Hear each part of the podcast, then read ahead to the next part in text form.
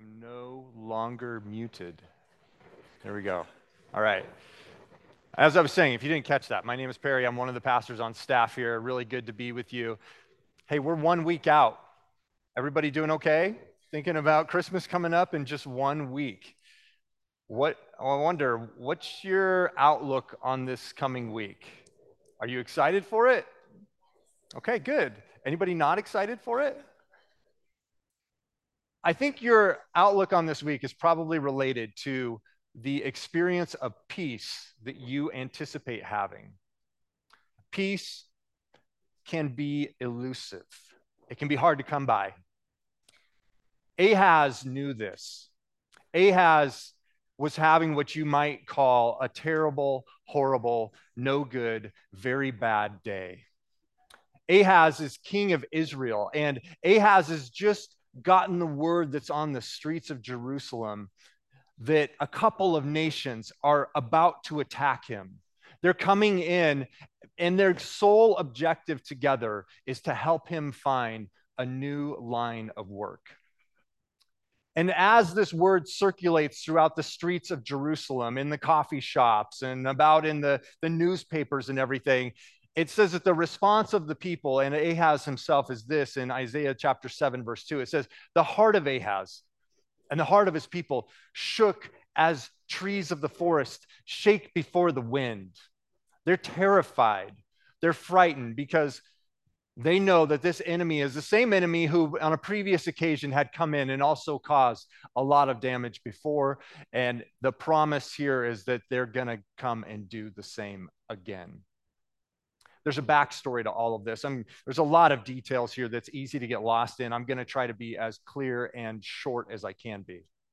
But if you go back to the high, the heyday, the high watermark of Israel, you'd go back to about 1000 BC when David is the king of Israel. And then his son Solomon also enjoyed great pos- prosperity, great affluence, great abundance.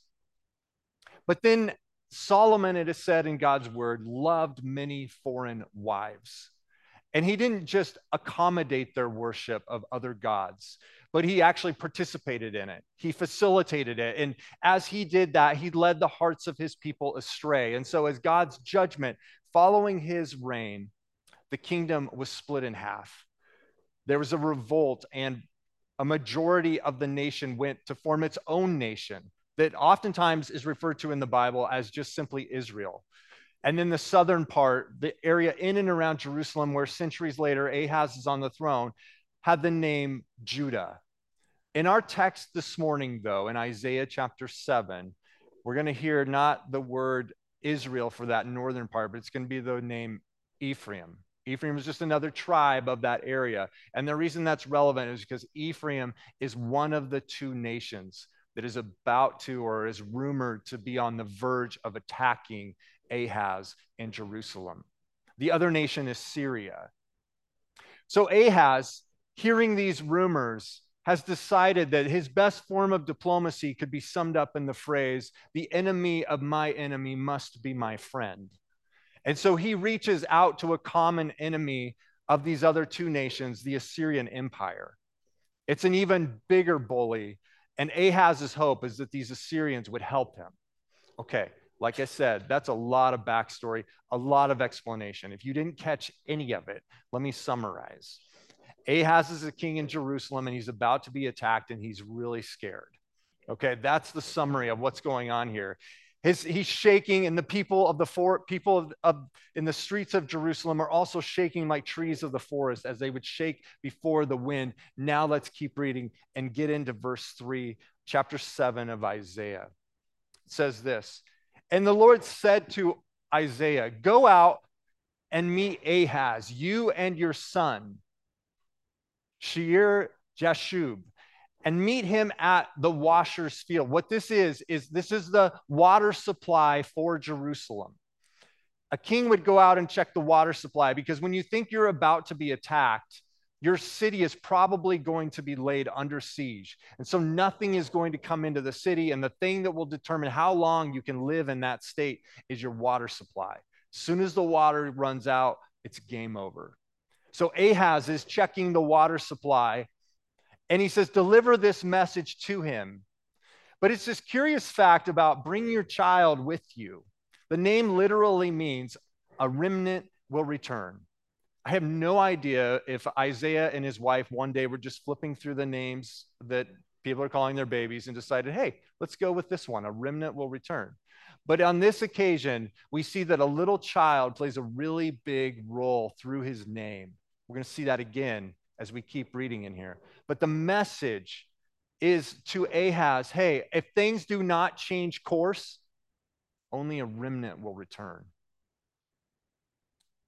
But the message that Isaiah has is ultimately a message of hope. It's down here in these words Be careful, be quiet, do not fear, and do not let your heart be faint because of these two smoldering stumps of firebrands. And we'll just stop right there in the middle of the statement. What Ahaz is being asked to do is to adopt a perspective that does not make sense based on what he's hearing, the rumors, and based on what he's seeing with his eyes. But this is precisely what God is calling him to believe. He's calling him to adopt a different perspective because God's perspective is often at odds with our own. Think about your own experience in life of times when you have been fearful. And think about as you're able to look back on those situations now and see how what happened, what came out of those situations, how maybe your perspective now would be different than what you had then. This is an opportunity for Ahaz to take God's perspective. Why? Because God already knows the future. He already knows what's going to happen, how this is going to turn out. And he's saying, You can stand down. You don't need to worry. You don't need to be afraid because these two raging infernos are actually just like the embers of a campfire that's about to extinguish itself. They're just going out. This is God's perspective that's meant to give him peace. But he cannot have it unless he accepts it. So we keep reading on, and Isaiah just summarizes the rumors that have been circulating that these two nations are coming in, these two kings, and they want to replace him with another king, known as the son of Tabeel. And they want to put him on the throne in place of Ahaz because they want this, this throne. They want Judah's participation in their own alliance against the Assyrians. But he says this we already know about this, but it shall not stand. This plan of theirs will not come to pass. Why? Because the head of this nation, Syria, is just the capital, it's Damascus. And the head of that city is merely this human being, this king named Rezin.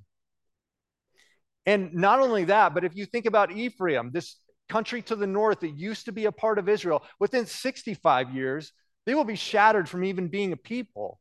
God is giving this insight that only he has, but he's sharing it willingly with Ahaz because he wants Ahaz to have the right perspective as he faces this threat.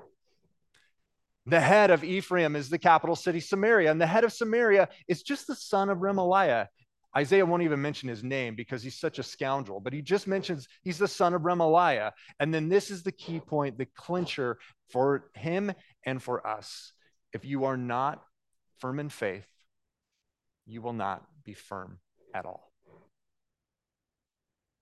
This is where peace comes from. Peace comes from the alternate perspective on life that God gives us of reality, of what's going on. And then it comes from faith that God is the one who knows the future and can take care of our present.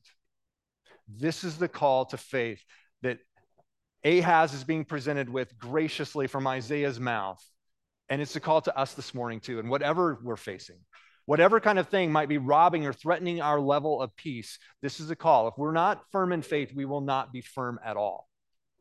I think of the words that were written much after the fact here, centuries later from James. But James says that whoever doubts is like a wave of the sea that's tossed and blown by the wind.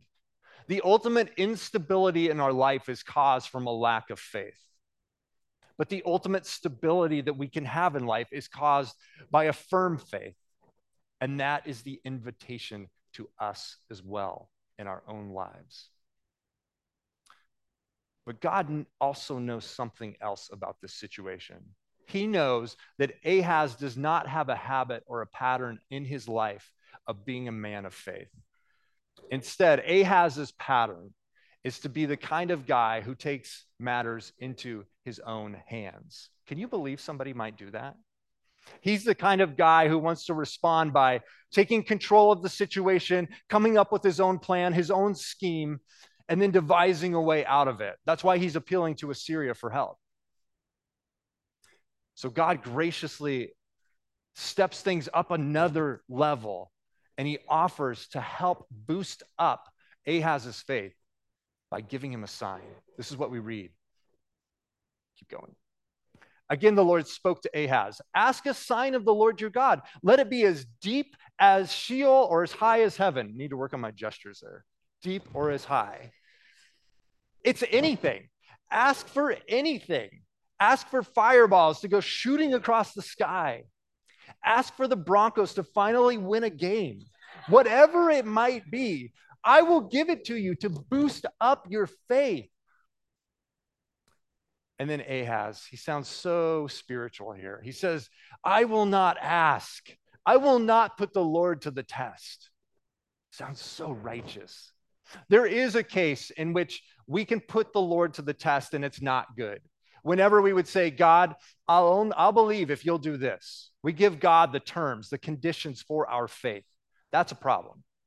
But here, God is graciously reaching out and saying, I know you're not a man of faith. I know this is not the pattern and the habit of your life, but if you will only believe, then you can live at peace. And here, I'll give you a sign. So ask anything, ask whatever you want. But Ahaz is in a deep predicament if he asks for a sign and then God follows through.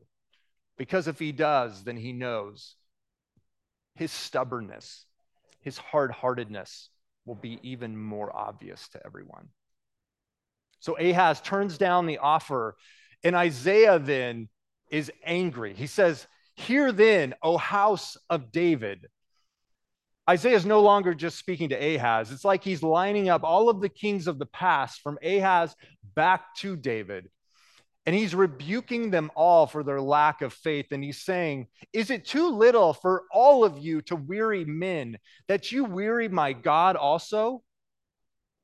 because of the way that you ruled, because of the way that you reigned, you subjected the people underneath you to things that they did not need to be subjected to. You were not a blessing, you were a curse to them. Is it not enough for you to do that, that you would also do the same thing to God, that you would frustrate Him, that you would anger Him? You don't want a sign, but I'm going to give you a sign anyways. And here's what Isaiah says Therefore, the Lord will give you this sign Behold, the virgin shall conceive and bear a son, and shall call his name God with us. If you keep reading, it says, Before this boy knows how to refuse the evil and choose the good, the land whose two kings you dread will be deserted. Okay, we don't often think of this phrase connected with the phrase down here, but what's going on in Isaiah 7 is that this child is going to be born. Again, children play a big role and their names are highly significant in this passage. But this child is going to be born in the land of these two kings that are now so fearful. But by the time this child is born and by the time this child grows, the land will be desolate as will be reflected in the kind of food he eats. The reference here is to a land that's not cultivated, but a land where all you do is just keep an animal alive for the milk that it can provide, and you get honey out of the honeycomb from the bees that are in the area.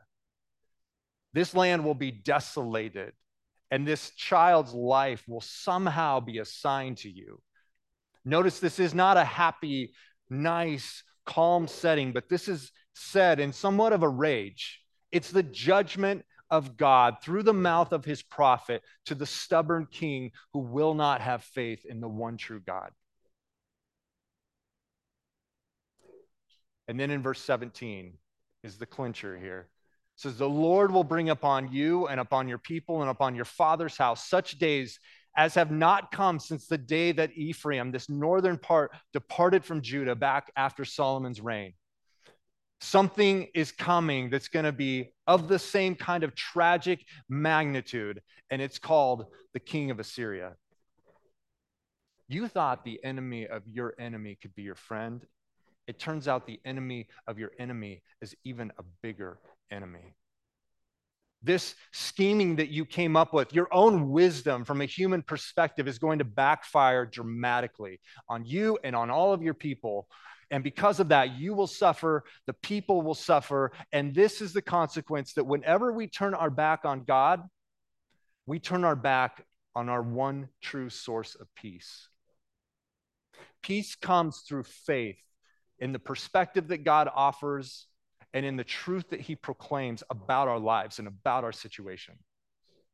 Ahaz will have nothing to do with it, though.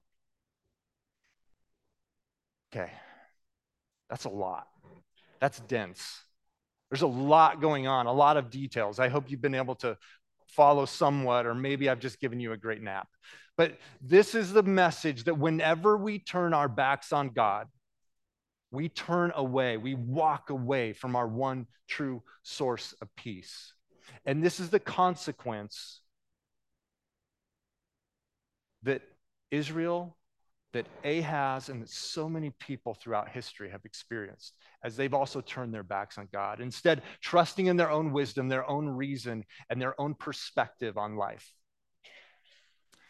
If this is the reason for Israel's exile that would eventually come, we're going to flip a few pages to the right now to Isaiah chapter 42, and we're going to see the result of that exile. What happened in the midst of that exile? Isaiah chapter 42. And as we turn there, we're going to see this language that Isaiah uses that is reflected in the fact that Isaiah, throughout the book, has been referring to his people, the people of Israel, as God's servant. They are a servant in the sense that God has called them, raised them up, going all the way back into ancient days with Abraham. And he's raised them up for this very purpose that they would be a people who would do his work in the world, who would proclaim to the nations what it looks like to walk in the right relationship with the one true God, to be a people who, in the midst of all of the threats and all of the fears of this world, would live in peace. But because of their lack of faith, they're just like the nations. And God, who is with them, has sent them to Babylon. Here's what's said about this servant it says, Hear, you deaf, and look, you blind, that you may see. Who is blind but my servant, and deaf as my messenger whom I send? Who is blind as my dedicated one, and blind as the servant of the Lord? He sees so many things, but he does not observe them. His ears are open, but he does not hear. Look at the repetition of these words here of deaf, blind, deaf, blind, blind. It's all over. That you are somebody who is not seeing, who is not hearing, who is not responsive to the wonderful things that God has done. If you just think through an inventory of all of the things that they have witnessed, it's incredible. God delivering them up out of slavery, out of Egypt, parting the waters, performing miracles in the wilderness that would provide for them and that would display his presence among them in the pillar of fire at night and the cloud by day. They had seen so many things, but it's like it's for no good because they are blind, they are deaf. Keep going. The Lord was pleased for his righteousness' sake to magnify his law and to make it glorious.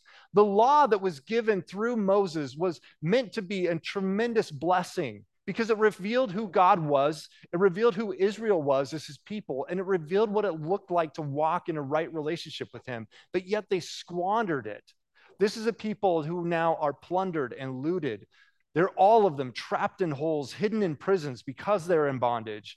They become plunder with none to rescue. There's no one to back them up. There's no one to rescue them. There's no one to say, hey, let's restore it all. Keep going. Who among you will give ear to this, will attend and listen for the time to come? Who gave up Jacob to the looter and Israel to the plunderers? Was this some scheme of a great oppressor in the Babylonian kings? No, no, no, no, no. This was the Lord the Lord did this, against whom we have sinned, and whose ways they would not walk, and whose law they would not obey. Going. So he poured on him the heat of his anger in the might of battle. It set him on fire all around, but he did not understand. It burned him up, but he did not take it to heart. This is harsh language. This is the verdict. This is the assessment of God's faithless people. This is over a hundred years after Ahaz's life. But this is like, this is tough to read and even tougher to actually think about what the meaning of this kind of language must be. This is a consequence of Emmanuel, of God with us, because this is a God who cannot be snowballed. This is a God who knows everything the motivations of our heart, the words of our mouth, thoughts of our mind, our actions with our hands and with our feet. This is a God who knows all. Is Emmanuel a good thing or a bad thing? It depends. When we look at this situation, we can see this is only bad news. When we turn our backs on God, we walk away from our one true peace. Praise God that when we turn our backs on God, that He comes toward us with His grace. See, when we turn our backs on God, we can only pretend that He's not there. And his presence could just be a terror to our lives. But as we keep reading in Isaiah 43 now, verse 1, we see this glorious picture of a turn reflected in two words, but now. But now. These are two of the most important, grace filled words in all of Scripture. It could be and now, if it was and now, we would think, and now God has decided, decided to revoke all of his promises. And now Israel had crossed the final line of disobedience. And now God was going to move on to a new people, knowing that these people are way too stubborn to be of any hope, to be of any good.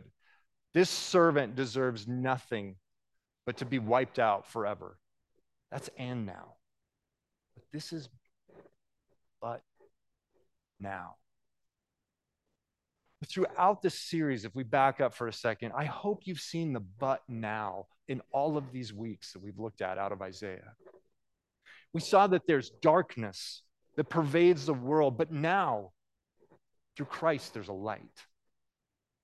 We've seen the dead stump in front of us with no hope, but then we see God taking action so that, but now there's a new branch that's sprouting up, bearing fruit above. We've seen the terror and the just complete devastation of these people whose leaders have not been a comfort to them. But we see that God brings up the shepherd who is good and offers comfort to his people in a place and in a situation of no comfort. And here, we see that the God who is with us is a God who offers this glimmer of hope as well in these words, but now. If we turn to Matthew's gospel, we see this, the famous setting of Joseph discovering that this wife who he's supposed to be married to is pregnant. And as Joseph is thinking about how he could just quietly divorce her, says that he considered these things, and behold, an angel of the Lord appeared to him in a dream, saying, Joseph, son of David, do not fear to take Mary as your wife. Notice how fear is all, all over the place in these passages. Don't be afraid, don't be fearful, for that which is conceived in her is from the Holy Spirit.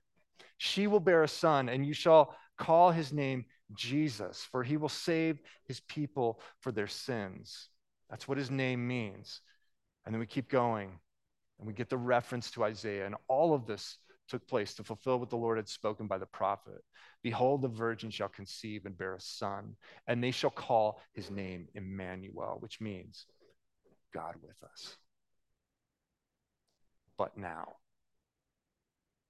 but now. If you look at the language of John's gospel, he puts it this way, using slightly different imagery, but he just says that the word became flesh, dwelt among us, and we have seen his glory, glory as of the only Son from the Father, full of grace and full of truth. But now, as we see, but now Thus says the Lord, He who created you, O Jacob, He who formed you, O Israel. We might still want to duck and cover a little bit because we've just read about this burning anger of the Lord. And we might just think that here it comes, prepare to meet your Maker. But instead, this is what we see. He says, Fear not, for I have redeemed you. I've called you by name. You're mine. He's saying, this whole thing, your whole existence, was my idea. I know you've fallen on your face time after time after time again. That there's no reason for me to love you and accept you and to welcome you. But guess what? I've called you by name. You are mine. A human dad at this point might say, I'm sorry, you crossed the line one too many times. You've let us down for the nth time, and we just we cannot tolerate it anymore.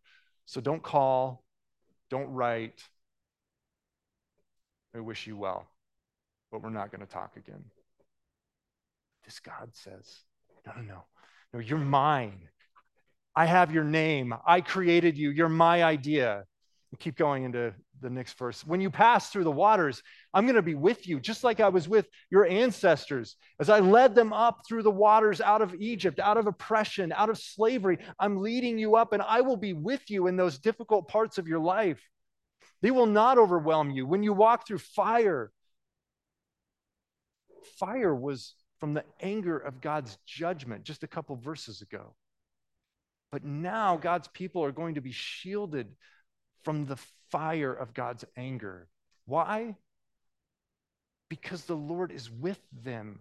He is the Lord your God, the Holy One of Israel, your Savior. Okay, keep going.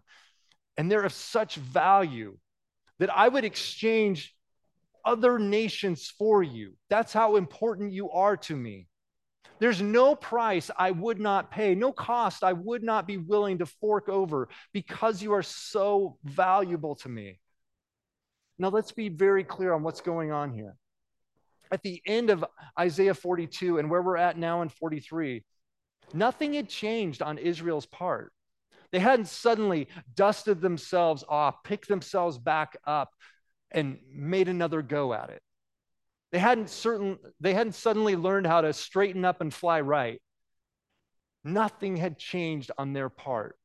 They're still wallowing in bondage, wallowing in the consequences of their own rebellion, their own lack of faith. But as you think about your own life, consider this God knows everything about you. The fact that Emmanuel is with us means that Emmanuel knows it all. Think of your life. Think of the things that you've said, the things you've done, the things that you would undo if given the opportunity. God knows all of your secrets. What do you think he thinks about you? This is what he says because you are precious in my eyes and honored, and I love you, I would do these things for you. You're precious. You are honored. God loves you. Do you think about that when you think about yourself? This is the true identity of who we are as we follow Jesus. We are precious, we are honored, and we are loved by God.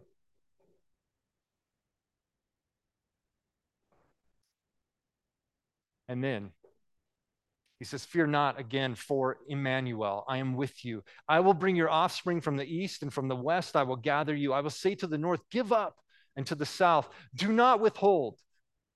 Bring my sons from afar and my daughters from the end of the earth. Everyone who's called by my name, whom I created for my glory, whom I formed and whom I made. These words begin with, I have created you. I've called you by name. I formed you. And they end with this glorious purpose here. We see that from verse 1 to verse 7 of 43, we see the purpose of our lives, the purpose that God has for who we are. He created us for this, that we might reflect and bring Him glory. We are the ones that He formed, we are the ones that He made. True peace comes from having our identity wrapped up in these words. True peace comes from knowing that when we experience the waters and the flames of life, the difficulties, the struggles, the things that might cause us fear, that He is with us in those things. I love hearing the stories that I hear from time to time of people who have gone through incredible, painful seasons in their life. Could be physical, could be relational, could be of any kind. And those people who love Jesus often have the testimony that in the midst of that crisis, they experience the presence of God in a way they've never experienced it before. I just think that's amazing. That is incredible. This is the God who goes through the waters, who goes through the flames with us. That's where peace comes from. And it's a peace that is rooted in God's purpose for our lives. Knowing that the things that can just blindside us in life, the things that seem like Who's in control of this world? The things that just knock us off of our game cannot knock us out of God's purpose for our lives. That God has a purpose, that God has made promises that no one can remove from us. No detail, no circumstance can change those. Our ultimate final assurance is guaranteed because Christ has made it secure for us on, his, on the behalf of the glory of God. This is where peace comes from from placing our faith in those realities, in this truth, from adopting this perspective that's given to us by faith. You know, as I was going through in preparation for this sermon this week, I, I just had this verse that kept echoing through my own mind and my own heart. And it's really based off of the fact that this chapter began with those two words, but now. But it's another but statement from Romans chapter 5. It says, But God demonstrates his own love for us in this. While we were still sinners, while we still needed somebody to rescue us, while we were still demonstrating our own faithlessness and our own rebellion against God, Emmanuel came in the flesh and died for us. This is the wonder of his love. Do you have peace? My hope is that as we hear these words and are reminded of this truth, that it would stir up the faith in us. The kind of faith that we need that comes from the peace of the God who loves us and the Son of God who gave his life for us and is with us even now. Let's pray. Father, thank you for the glories of your grace, for the fact that you would do this on our behalf when we deserve none of it.